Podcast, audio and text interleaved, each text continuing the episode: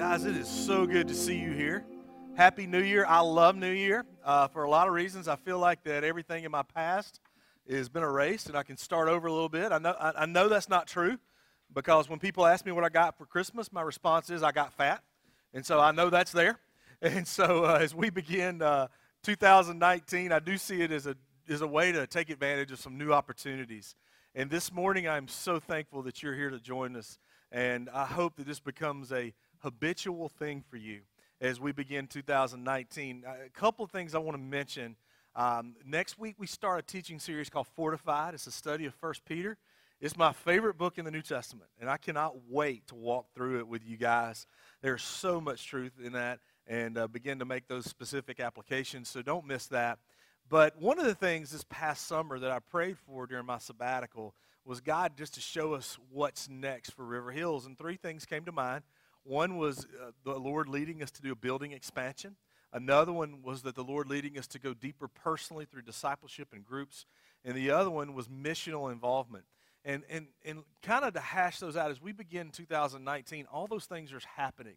Not because of me or my leadership or anything like that, but because the Lord is working in your life. We have baptized this morning, our first Sunday in 2019.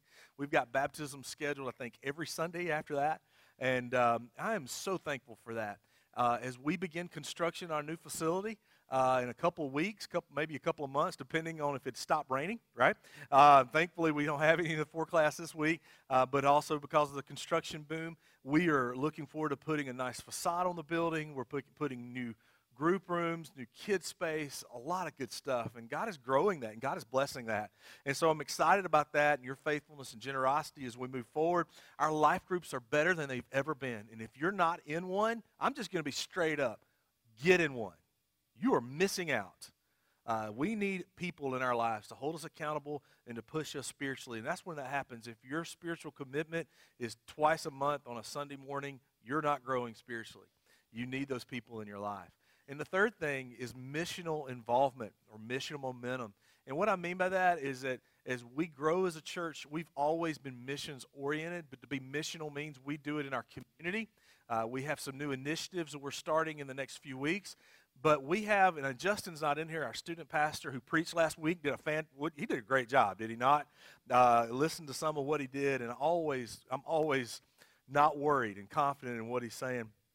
And, uh, but uh, he is scheduling out, I think we have 20 different, over 20 different missions opportunities in 2019. It's things as simple as going to New Orleans or going to South Georgia or going to Haiti. So you need to be a part of that, but also missional living means in your community whether you serve at a different organization to express the gospel or serving here on a Sunday morning, uh, we need kids ministry volunteers because the whole, I've told you this before, the whole commandment to be fruitful and multiply, you have taken seriously here at River Hills. And uh, it's like throwing water on a gremlin, man. They're popping out everywhere. And uh, we've got babies all over the place. And you need to be investing in the next generation, just straight up. Whether it's student ministry or kids ministry, you have something to offer and they need you. Sound good? So I hope that's a lot of conviction and guilt driven to where you open up your Connect card or your Connect card app and sign up today to serve. Sound good?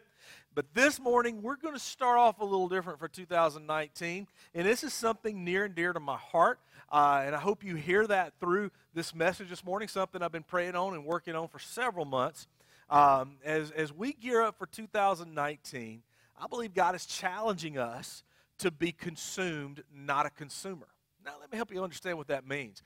It's, uh, Christmas is over, and it was a wonderful experience for some of you. For some of us, it was a busy experience, right? And we're just glad that it's over. But everything leading up to Christmas is about consumption. Now, think through that for a moment. Some of you right now are figuring out a way to pay off everything from Christmas. Some of you are figuring out a way to stop spending money. Some of you are thinking about next Christmas and how you're going to spend money. Uh, my in laws have already made reservations of where we're going to go next Christmas, so I guess we don't have to plan for that, which is a wonderful thing. But at the same time, everything, in, even in the Christmas season, is driven by consumerism. Think through that for a moment. What you buy, how you buy it, what we consume, and how we eat we love the sweet potato casserole and the apple pies and the pumpkin pie and that kind of stuff. All good stuff.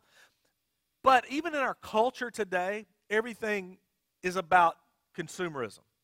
It's what impresses us, what's marketed to us, and what we're going to buy, right?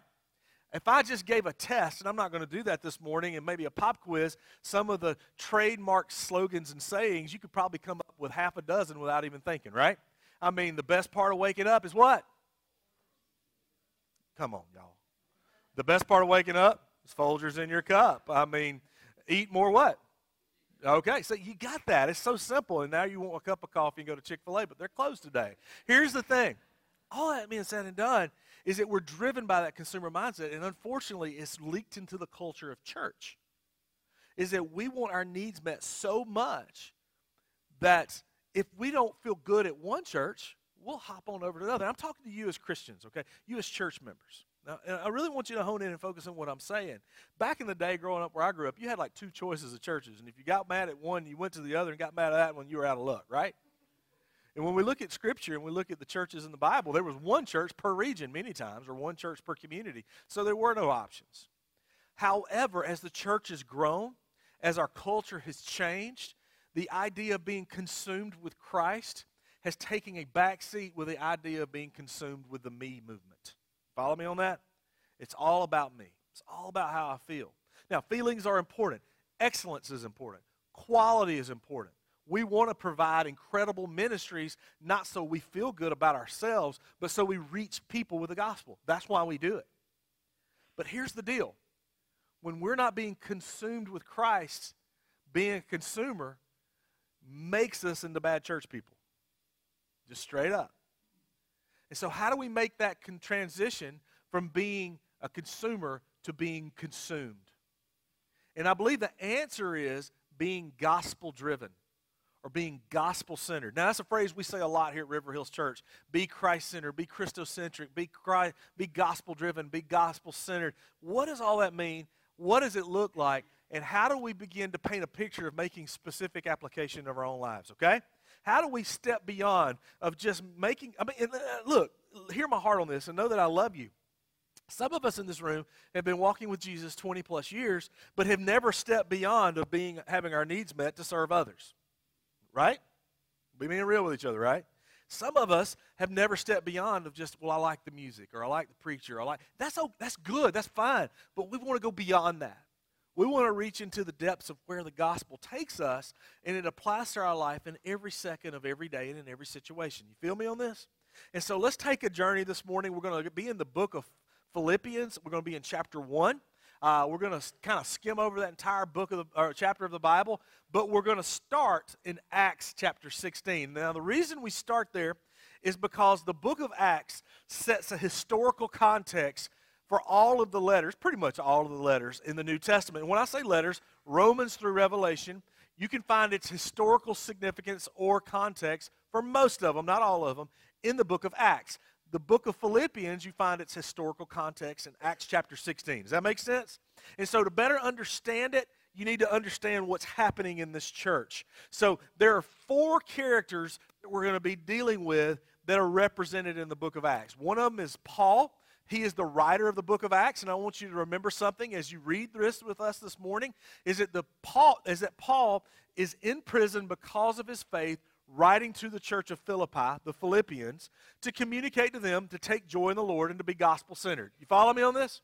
But let's catch in Acts 16 because I love, I, I love really this for me. If I'm the Apostle Paul, this church would be my crowning achievement. And to see in just a few moments why. Let's go to Acts chapter 16. We're going to start in verse 6 because the first character we run into is the person of the Apostle Paul. Now, Paul was from Israel. He grew up a Pharisee, radically converted to Jesus Christ, and became a church planter, became a missionary. And he planted churches all over Asia and then started dipping in to Europe. Now, what's interesting about Philippi is in a region of Macedonia. It's controlled by the Roman Empire. Now, it's not Roman per se, it's Philippian, but it's controlled by the Romans. It's kind of like Puerto Rico is for the United States. While it has American culture, has a government there, it's protected by the United States, it does have a Puerto Rican, very specific culture. You follow me so far on this? And so understand what's happening here. We're going to start in chapter 6, verse 9. I'm sorry, I'm sorry, chapter 16 if I said 6, apologize for that. We're going to start in chapter 16. We're going to go down to verse 6, and I want you to hear what's happening here. Paul and his companions travel throughout the region. Now, he's all throughout Asia Minor. So if you can go back to your high school geography class, you can think through where Asia Minor is as present day Turkey. And he's in that region. He's planting churches. He's expressing the gospel. But something happens to where God says, don't go any further. Does that make sense to you guys? Notice what happens here at the last part of verse 6. Having been kept by the Holy Spirit from preaching the word in the province of Asia, something told him to stop. So they stopped. So they traveled a little bit further, and in verse 9 it says, During the night, Paul a vi- had a vision of a man of Macedonia standing and begging him, Come over to Macedonia and help us. Basically, what's happening is, as he's asleep, God gives him a vision in his dream. It says, basically, a man from Macedonia in Philippi, come here and express the gospel. So the next morning, they get up and they travel to this area of the world. Now, interestingly enough, if you skip down to let's go to verse 11. From Troas, we put out to sea, and we still sailed straight through Samothrace, and the next day we went to Neapolis. From there, we traveled to what? Where did we travel to? Philippi. There you go. A Roman colony in the leading city of that district of Macedonia. This is a wealthy city. It's an influential city. It's a territory of the Roman Empire. And interesting enough, a lot of Roman soldiers were retired to the city. So it had some prestige, it had some prominence, and it had some stability. And they stayed there several days. Now, notice what happens in verse, let's go to verse 13. On the Sabbath, they went outside the city to go to the gate to the river where we expected to find a place of prayer. Now, Paul's traditional method of expressing the gospel was to go to a city, find the local Jewish synagogue, worship with them, and express Jesus to them. Does that make sense? But Philippi didn't really have one. And so many times, people who were religious, whether they were Jewish or even worshiping a pagan god, would go to the riverbanks and they would pray. Paul and his companions, Silas being one of them, we'll hear about him in just a few minutes. They go to the riverbank. They looking, they're looking for people to share the gospel with who are there praying, whether they're praying in a Jewish context or praying to a pagan god. You follow me so far? When they arrive there, notice what happens. We sat down and began to speak to the women who had gathered there. One of those listening was a woman from Thyatira named Lydia, a dealer in purple cloth. She was a worshiper of God. So we know she's Jewish in her background, at least Jewish. She's following God, the true God, the God of the Bible. However, she had not converted to Christianity yet. You follow that so far? Now get this. The Lord opened her heart to respond to Paul's message. When she came, when she and the members of her household were baptized, she invited us to her home. If you consider me a believer in the Lord, she said, come and stay at my house. And she persuaded us. Now, Understand what's happening here.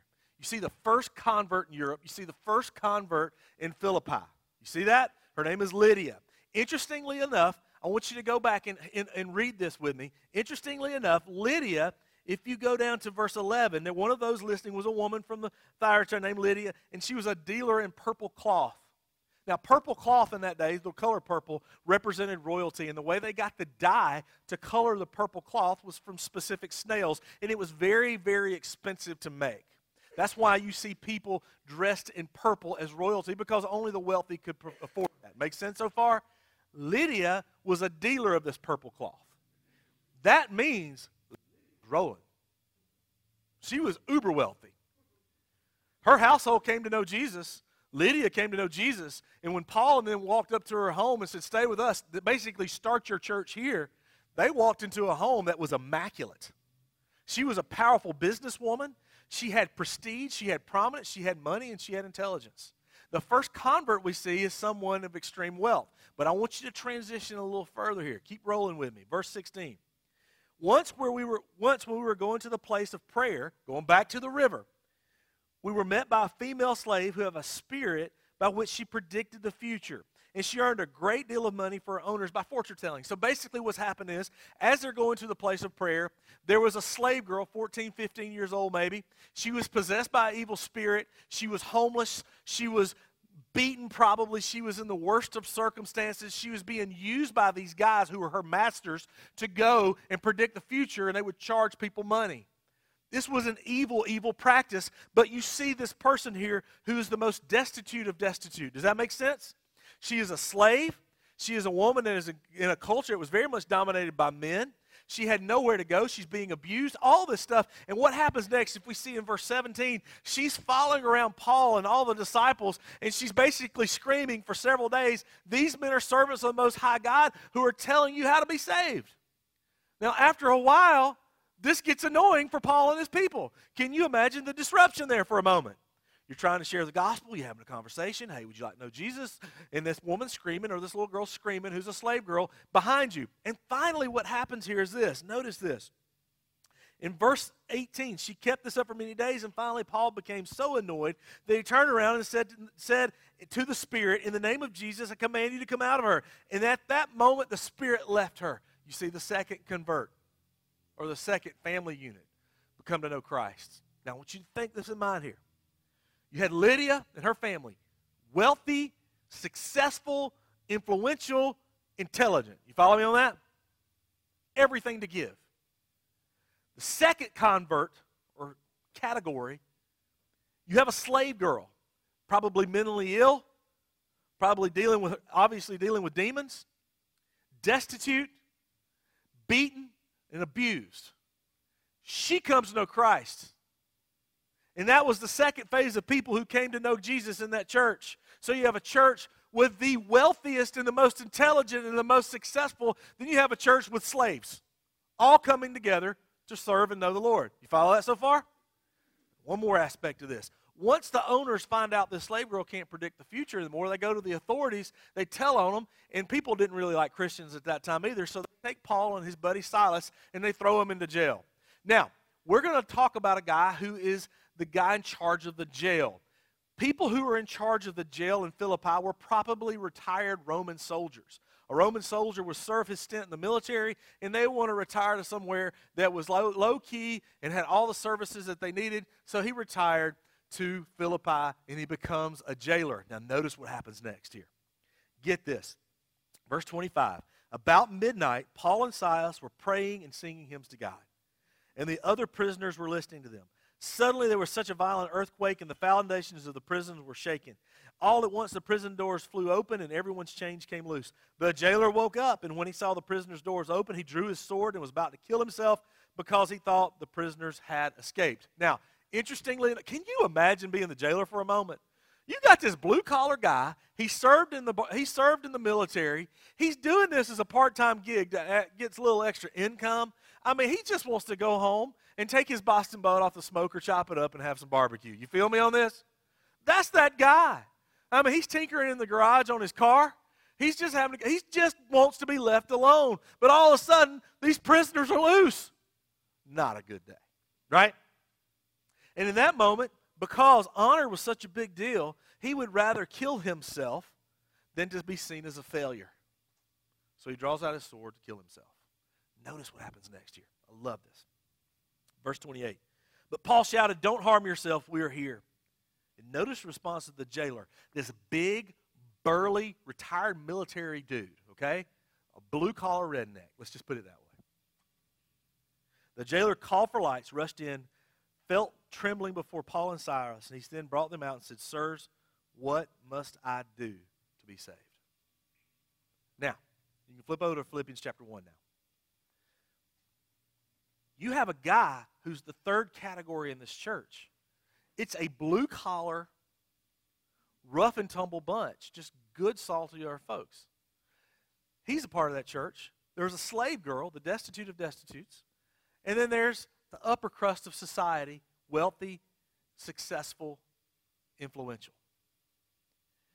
Later on, Paul leaves Philippi. He goes to prison in Rome, and he writes a letter back to this church. And I want you to notice what it says in chapter 1, verse 3 of Philippians. He says, I thank my God every time I remember you. Now, he says this in a lot of his letters, but I think this has extra significance here. And here's why. If I'm Paul, I believe my crowning achievement as a missionary would be Philippi. And the reason is, is that you don't have a white church. You don't have an African American church. You don't have a Spanish speaking church. This is not a blue collar church or a white collar church or a church that's constantly impoverished and in need. This is the church. You see that? This is the church of what heaven would look like. All classes, socioeconomic, all races, coming together with two things in common. The jailer, the slave girl, and Lydia all had two things in common. They needed Jesus and they were radically changed. Do you see that? That is River Hills Church. And I can't imagine what it must have been like for Lydia to welcome people into her home. This is her church, right? Her home is church. And the first person that comes in because she has nothing to do is this slave girl. She's 15 years old and radically been changed by the gospel. She walks in, she really doesn't know what to say. She feels a little awkward, but Lydia throws her arms around her and perhaps wraps a, a purple robe on her and says, Welcome, my sister. They walk in, they sit next together, and then here comes the jailer. He walks in, he smells like ribs. He comes in, they walk inside the church together in Lydia's home. The kids sit down, and they're next to the slave girl. And he has spent his life putting people in prison like her. You get this so far, and the three of them stand up at the feet of the Apostle Paul, and it's like, the gospel has radically changed me. How cool is that? That's the body of Christ, is it not? That regardless of your socioeconomic, regardless of your past, regardless of your race, regardless of your language, regardless of your color, regardless of anything else, we stand before a holy God. And when Jesus changes you, he changes you. That's church. But we get to Philippians. And Paul has been put in prison. He's probably going to die.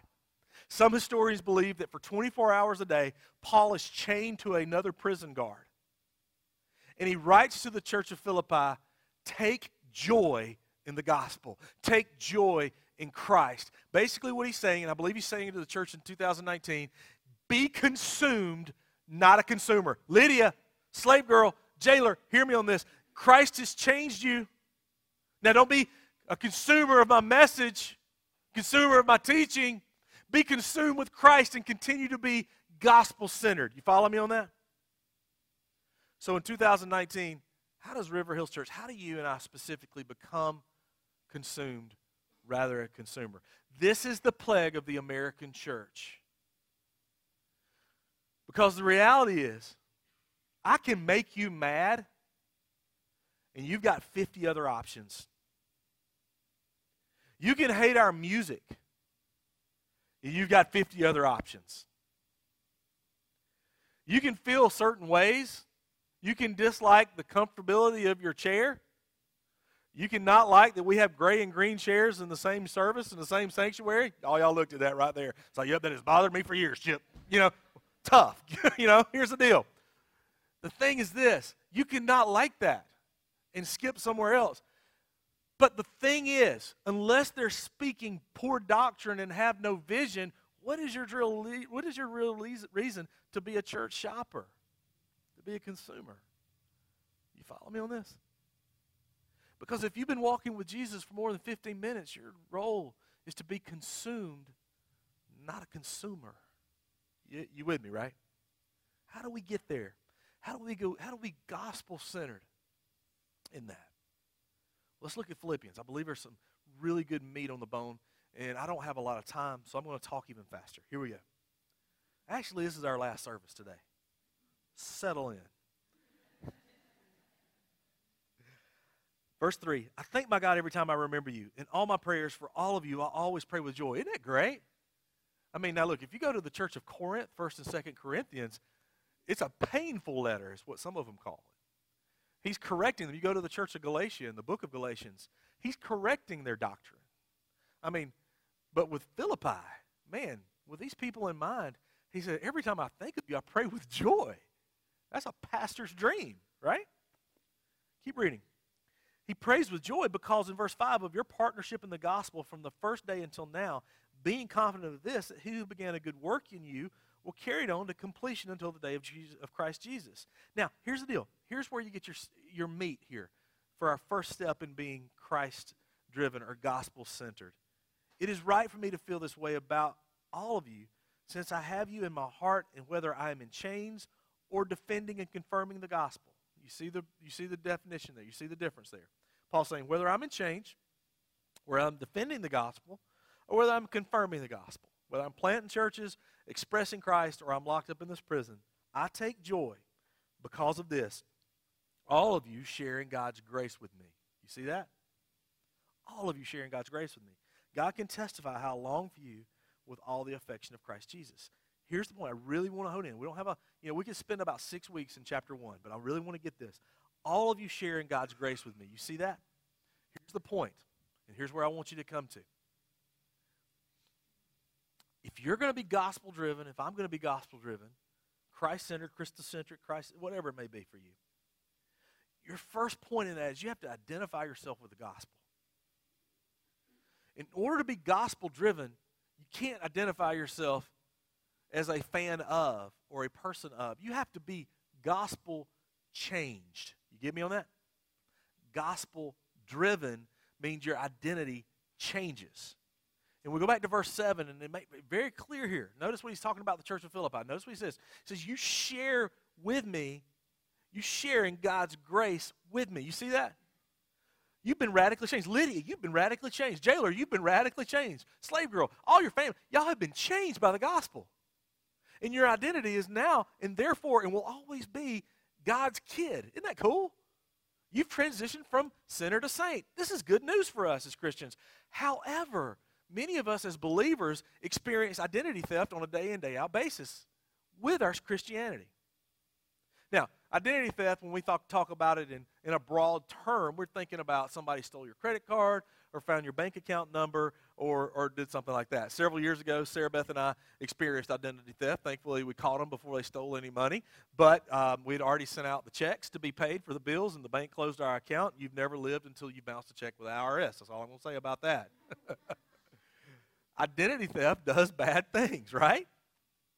But here's the thing as believers, we exchange our identity in Christ for many, many other things all, the, all the time, right?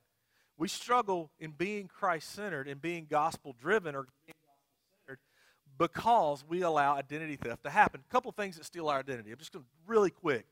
Um, identity theft in the sense of the urgent. Many times we are so focused on what's happening here and now that we forget that we are God's kids, right? I mean, you ever get anxious? You ever get worried? You ever get focused on, I've got to complete this task, I've got to complete that task? Here, here's the thing when we allow the, the sin of the urgency to take over, we lose our identity in Christ many times, or we forget about it. Y'all ever struggle with that? Or maybe it's, it's, the, it's the whole idea of circumstance. I'm dealing with certain things currently. I'm sad. I'm anxious. I feel this way. I feel that way. Or maybe this is what's happening in my life. And we identify ourselves in those moments and how we feel. And we forget about our identity in Christ. We identify ourselves with, a, with the idea of life stage. I identify myself as a pastor. I identify myself as a dad or a husband, or you identify yourself as a mom, as a husband, as an employee, or a state. Listen to me. When our circumstance or life change or urgency becomes our identity, we're missing out on everything Christ has for us. Maybe for us, I know for me, is that I allow the flesh to take over. It's my sin, it's my issues, it's my problems. And that identifies me. Y'all ever struggle with that? Maybe you identify yourself, or maybe you're identified as a liar, as a cheater, as an adulterer. Maybe you're identified as someone who's done some bad things, and that's preventing you from really, truly experiencing. I mean, you're, you're an alcoholic or, a drug, or you're at whatever it may be. Understand this: sometimes our flesh becomes our identity. Y'all been there? And then finally, I love this last one. It's the it's the it's the fit in. I've got to fit in here. Hey, look, man, this transcends even into church. My identity is with this life group. And that's who I am. Or my identity is a Calvinist.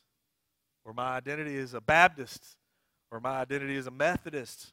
My identity is an Arminian. My identity are in these things and these labels. And in reality, we miss the gospel completely, right? Here's the, th- here's the deal. Here's so, so important for us in this. In order to see a gospel driven life really make a profound difference individually and as a whole, we have to come to this place to where my identity is in the gospel. Go back to verse 7. Paul thanks the Philippians and prays with joy because they share in God's grace. Do you see that? And you know what? These labels didn't matter to the slave girl. Didn't, didn't matter. Didn't matter to Lydia. Didn't matter to the jailer. It was just Jesus, folks. And if you're here this morning and you're struggling with that, I want you to understand eternity waits for you by asking Christ to come into your life. That's where the identification change begins. Real quick, second thing I want you to get here gospel driven living understands this. Let's skip down a little ways. Let's go down to verse 18. Notice this. Uh, no, let's go to 15. I'm sorry. Notice what happens here. It is true that some preach Christ out of envy and rivalry, but others out of, God, of goodwill. The, later do, the latter do so out of love, knowing that I am put here for the defense of the gospel. The former preach Christ out of selfish ambition, not sincerely supposing that they can stir up trouble for me. I, while I'm in chains. But what does it matter? The important thing is that in every way, whether with false motives or true, Christ is preached. And because of this, I rejoice. Yes, I will continue to rejoice, for I know that through your prayers and God's provision of the Spirit of Jesus Christ, what has happened to me will turn out for my deliverance. Now, no, skip down a little ways. I want you to go to verse 25. Convinced of this, I know that I will remain and I will continue with all of you for your progress and joy in the faith. Get this last part. So that through my being with you again, you're boasting in whom?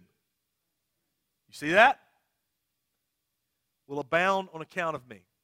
There are three things we're going to extract from this because our first thought of being gospel driven is our identity, but now here's your action. And this is what Paul is saying I proclaim, I pray, and I praise. You see that? Go back to verse 15 and 16. His proclamation is saying, whether I am in chains or whether I am with you, my objective is to express the gospel. That's his job, that's what he wants to do and in the heart of every believer, if you know Christ, listen to me. If you know Christ, ultimately, you want to express that grace to other people. Now, if we took a survey of the room and I said, hey, I want you to, I'm not going to ask you to do this, okay? But if we took a survey of the room and said, I want to ask you, who have you invited to church? Or maybe, let's go a little deeper. Who have you personally expressed Christ to and how to become a Christian? If you've done that in the last month, raise your hand it would probably be just a handful, right? Now, Christian, I'm talking to you for a minute here. You've radically been changed by the gospel. Christ has saved you, brought you from death to life. And the commandment, he says, is go and therefore make disciples of all the nations, Matthew chapter 28. And if someone, uh, someone had not taken that seriously and not told you, you wouldn't know, right? What's happening? You see, gospel identity gospel centeredness takes proclamation seriously, but it also takes prayer seriously. Notice what happens in verse 18. You can read back in your own copy of God's Word or on your smartphone or tablet. Here's the deal He's talking about in every way, uh, pray. In verse 19, continue to pray. Pray in every way. And we're not talking about like prayers like, Lord, heal, heal me, I just stumped my toe, okay? Because let's be real, our prayers are pretty, pretty shallow. Y'all with me on that? Can we just be honest with each other for a second? Let's just be real. Lord God, please let Christmas dinner go in a hurry because Uncle annoys me. You know, Lord God, please let there be that one last gift at Walmart because I really need that. Or Jesus, I pray that the state patrol officer did not see me. Or, I mean, the list can go. Man, I'm talking about deep prayer, y'all. I'm talking about getting into it, understanding the ramifications that you and I are speaking to a holy God, and He changes things. He has the ability to speak oxygen into creation. Talking about prayer.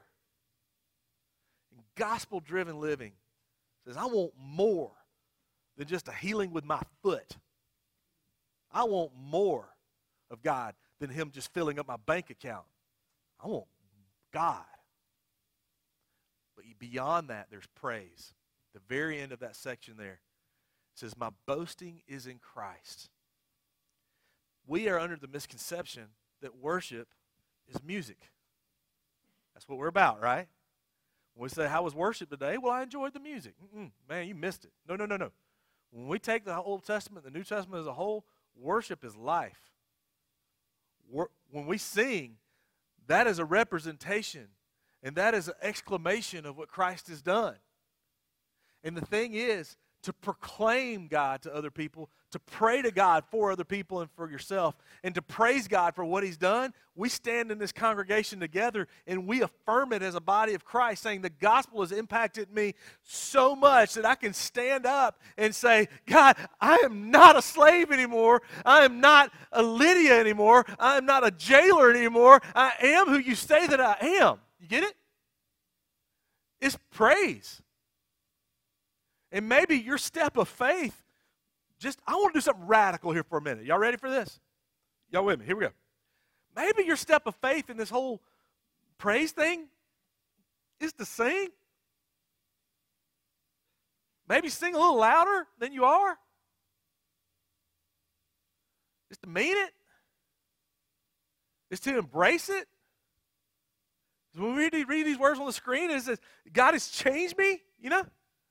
Am, I, am, I, am I stepping on your toes a little bit here? Because the person in this room that hates to hear himself sing more than anyone else is your pastor. And you hate to hear me sing more than But I ain't singing for you or for me. I sing for an audience of one. And as I held my children, the rockabye baby, you know, and I sang them silly songs as they grew up, I can sing to a mighty God who saves me. You get me on that? Gospel centered, gospel driven living means you're consumed, not a consumer. One more aspect of this. Notice what happens. Skip down a little ways to Philippians. Let's go to chapter 27. This is going to be a difficult passage, more so than the rest. All right? And, and I, let's just read it. Whatever happens, conduct yourself in a manner worthy of the gospel of Christ. Now, whatever, what is going to happen? I don't know. You know, uh, we have a saying in our house: "Don't deal with a what deal with a what is." You know, but he's saying, whatever happens, guys, I could be killed for my faith, but continue to live your life in a way that honors God. But notice how he says it. Then whether I come and see you or only hear about you in my absence, I will know that you stand firm and in one spirit, meaning you're doing the right thing and you're unified as a church, striving together as one faith for the as one for the faith of the gospel without being frightened in any way by those who oppose you. There's a lot to frighten this church. Their, their, their planter, their pastor has just been killed for his faith. This is a sign to them that they will be destroyed and but that you will be saved and that by God. Now, this next part is very difficult to read. Y'all ready for this? For it has been granted to you on behalf of Christ not only to believe, but also to suffer for him. Now, wouldn't it be great if God allowed this for a moment? That, that when you became a Christian, you were given a Bible and a bottle of whiteout, right? And you could read Scripture and say, you know what, if you want to grow in your faith, read the Bible. But if you come to something you don't agree with, feel free church, just to take out that white out and just mark it out. I mean, think about how blank my page would be for a moment, right? Wouldn't that be wonderful? However, that's not the case because I would take my white out and I would say, but also to suffer for him. No, I'm good with believing in Jesus. That's good. Because suffering, I'm good. I don't know. I don't want to do that. I know what you did to Jesus. You crucified him. I don't really want to suffer. But here's the deal. When your belief becomes so much a part of your identity and your action, eventually you're going to suffer. And what I mean by that, when your proclamation turns to loss of friendship, you follow me on that? When your proclamation becomes awkward, when your proclamation means you have to change some things, when your prayer leads you to a place to where you got to step out on faith and be seriously uncomfortable. Don't we hate that? I can't tell you how many times I've neglected to do what God wants me to do just because it's awkward and uncomfortable. But hear me on this that's a form of suffering. But when your praise becomes a position to where we say, Lord, use me, and I affirm that in you. And obviously, we're not dealing with the suffering that the church in China has dealt with, even today, where they meet in closets or in different places of the Sudan and they worship the Lord and they sing that praise. But if they're heard, they're dead. You follow me on this? Or they're in prison. We don't have to deal with that, but the suffering is a little different. It says this is that your suffering is you may have to suffer through some things that may feel uncomfortable, may change your patterns, may change your lifestyle, may change your habits. But when it becomes your belief, when your belief is driving that, listen to me on that, there better be substance in your faith, not style. You follow me?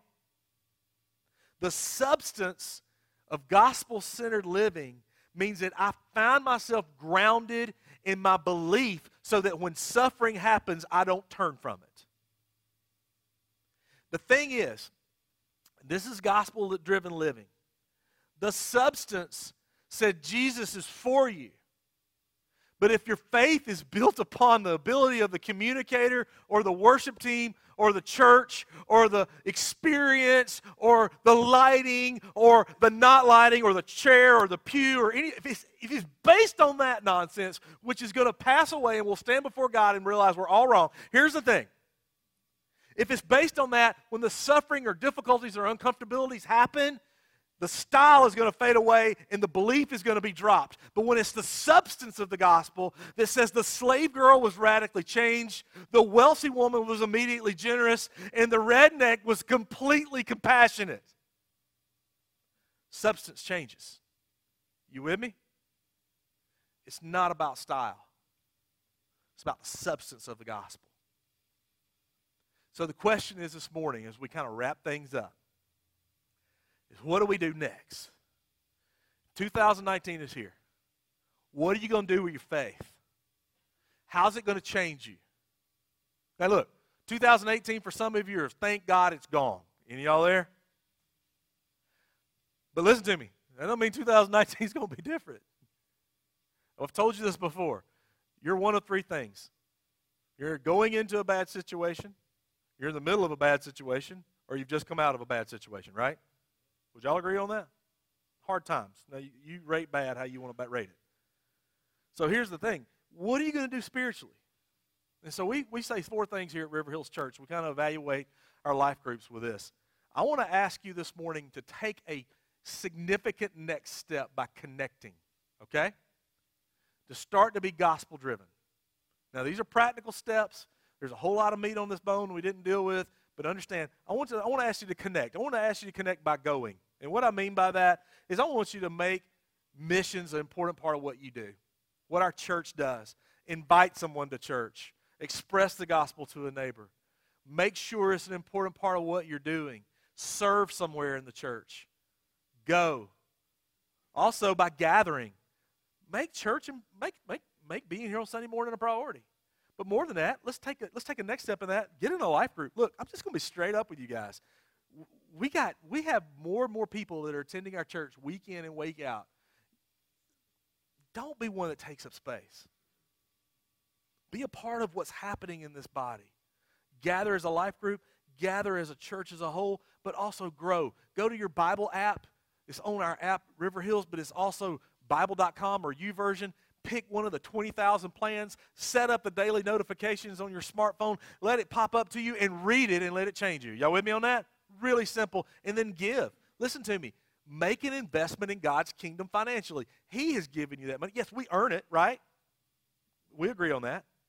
But listen to me. He can take it away. He's blessed us with as little or as much as we've got. Our job of whether we have a little or a lot is to manage that and steward that. That's biblical, okay? Save it, get out and stay out of debt, invest it, and be generous with it. Make a commitment to be generous. And you understand your level of generosity, okay? Follow me on that? Connect. But here's the deal. Some of you are like, Chip, I need something deeper than that. I need more than just to connect. I need more than, I need more. Okay, those are practical steps but there, you have no idea how hard my heart is hurting right now. You know, I have no idea my, my heart is broken right now. You have no idea that I feel like I am paralyzed and I can't move forward and I can't seem to go beyond that. I did something really stupid over Christmas. Um, and what makes it even dumber is that it's the second time I've done it. Now, let me kind of explain what I've done. And you can feel free to laugh at me about this. I'm okay. Everybody else has.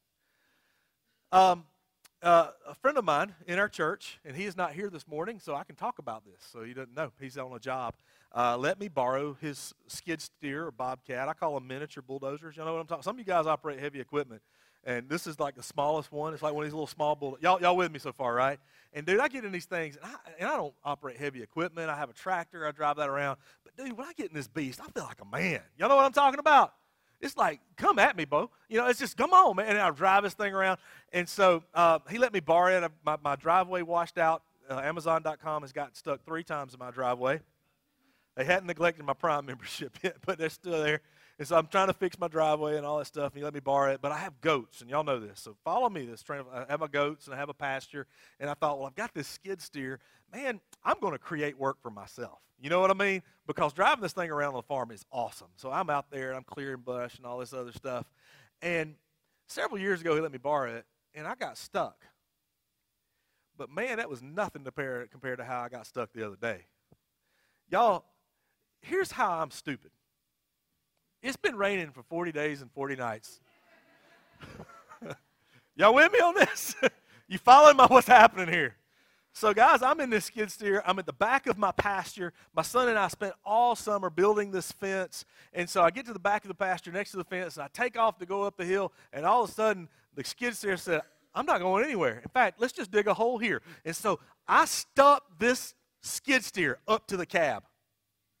That means I'm like, hello, ground, just like that. Unbelievable. But I'm like, you know what? I am a professional. I've been watching Gold Rush. You with me on that, David? And they got all the bulldozers there, and I've watched how they get unstuck. So I'm going to take my bucket and turn it and make it go boom, boom. So every time I do that, I move about three inches, but I dig another hole. And so I'd go, and I like, I got like 10 feet of hole I've dug, and it's like this deep. You can stand in and go, hi, mom. I mean, it's unbelievable. I'm going, and then it starts draining water into it, and so the wheels start getting a suction, so it's like, I'm going nuts. My brother comes down, he's holding his daughter, and he's like, look how dumb Uncle Chip is. My son, comes, I mean, my son comes down, I was like, Dad, for real? Are you an idiot? No. And so, I mean, you got to understand something, man. I'm like in this skid steer, and it's not mine, and I'm like, and I've done this before. I'm so stupid, you know? And I'm like, Lord, ah, ah. And I finally stopped. I said, God, I know, I know I need to grow, I need to be gospel centered here. I'm about to preach on this on Sunday. So, God, this is no lie. What, I about, what I'm about to tell you is no lie. I said, God, I believe you're the God that can move mountains. You have radically changed me. I just read in Acts 16 and Philippians 1 about Lydia, about the slave girl, about the jailer. And God, I believe I believe you heal people. I've seen you provide in my life. So, Lord, right now, I mean, I even talking in my preacher voice like that. You know what I'm saying? So, Lord, right now, deliver me out of this mud hole. and so I eased the little scoop down, hit the gas, and you all know what happened? Nothing! Nothing! All I had to do, but here's the problem all I got to do is back up and I'm out of the mud. But here's the problem I got a fence that I spent all summer building, and I'm going to tear my fence up. Two hours of prayer and other th- words. And here's the thing. And all I got is a hole and a stuck bobcat. And so finally, I'm like, you know what? I got to cut the fence. So I cut this fence, and you, I got in there, I put it in reverse, and it went done. So now I got to fix my fence. Why did I tell you that story? Here's why. Some of us in this room are completely stuck, and all you got to do is cut the fence. Right? Your fence has become your identity. Your identity is your life stage, your fit in problems, our flesh, whatever it may be for you. And all you got to do, all I have to cut the fence, man and back up and watch God do God things. Why aren't we cutting the fence? Why aren't we backing out?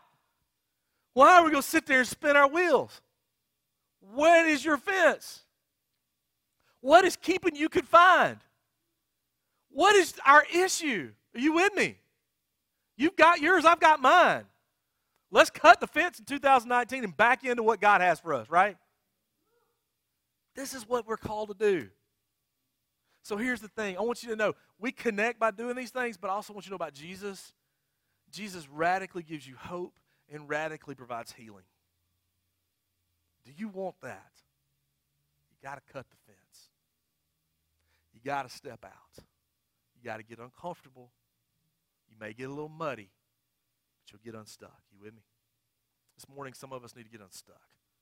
Some of us need to be gospel driven. I'm going to ask you to do something. Hopefully, by now, you've downloaded the River Hills Church app and you have a Connect form on your phone. Take it, fill it out. If you have a Connect card, fill it out. But here's the deal I'm going to give you three, four, I'm going to give you four action steps, real practical. One, if you don't know Jesus this morning, it's time to know him. Check that box. Two, if you've never gone public with your faith, it's time to get baptized. Check that box. Three, if you're not in a life group, it's time. All right? And four, hear me on this. Four, it's time to start serving if you do nothing. You with me? It's time to take that step of faith and serve. Check those boxes, check that app. If you don't have an app, if you can't get it, here's the deal. You can text me. My number is 770 601 5405. You'll never have a pastor do that. That is my personal cell phone. Text me. We can get that on the screen, we'll try to do that. 770 601 5405. Text me and tell me what you do. You need Jesus, you need baptized, you want to serve, or need a life group. You with me on that? Let's take that next step of faith and make it real and get unstuck. Y'all with me on that? Let's pray. Father, you are bigger and better than we deserve. Lord, we've gone way over this morning. But God, I believe that we need to get unstuck, and I pray, God, that you would unstick us, that we would cut the fence, and that we'd move forward. Change us completely. Help us be so gospel driven that it overwhelms our lives to the place where our identity is in you, our hope is in you, our healing is in you, and that, God, that you would change us. Father, thank you for loving us. Thank you for the hope we have in Christ. And I pray, God, that in these moments that you would radically, radically overwhelm us with your grace. Lord, we love you. In Christ's name we pray. Amen.